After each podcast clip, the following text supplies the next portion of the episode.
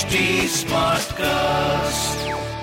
You are listening to a Mint production brought to you by HT Smartcast. Good morning. You're listening to Mint Business News with me, Gopika Gopakumar. Here are the main headlines this morning.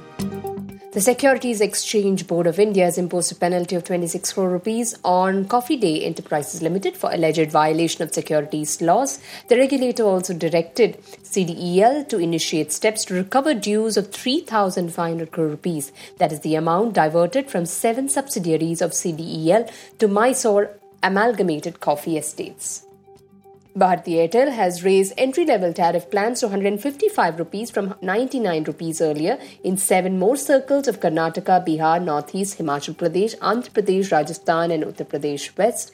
It is now charging the minimum amount in nine circles of the total 22 circles. Tata Motors is expected to report consolidated profit for the first time in seven quarters in the three months ended December.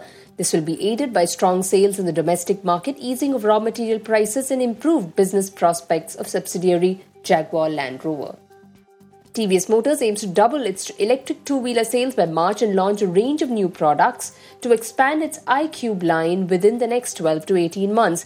The company reported a stronger than expected financial performance in the quarter ended December with a 22.5% increase in net profit to 352 crore rupees. Revenue climbed nearly 15% to 6,500 crore rupees.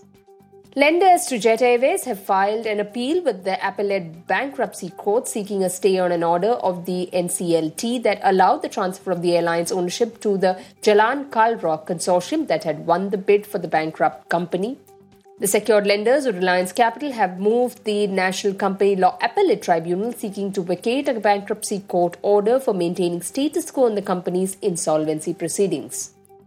Blackstone Inc. is in talks to sell around half of its stake in the real estate investment trust to private equity firm Bain Capital in a deal worth up to $480 million at current prices.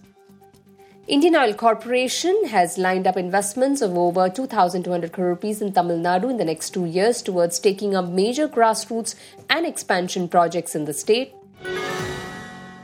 Moving on to markets, frontline indices started lower as investors gear up for the monthly F&O expiry later today. S&P BSE Sensex fell 100 points in opening deals, extended fall to over 300 points to 60,690 levels. In business term of the day, we look at accounting fraud. Accounting fraud is the intentional manipulation of financial statements or tax returns for personal or corporate gain. For example, a business might overstate its revenue, understate its expenses, overstate its assets, or understate its liabilities. Several situations involving accounting fraud. A person who engages in accounting fraud is subject to criminal prosecution. With that, it's a wrap on today's edition. Thanks for tuning in. Have a great day. See you tomorrow. Bye bye.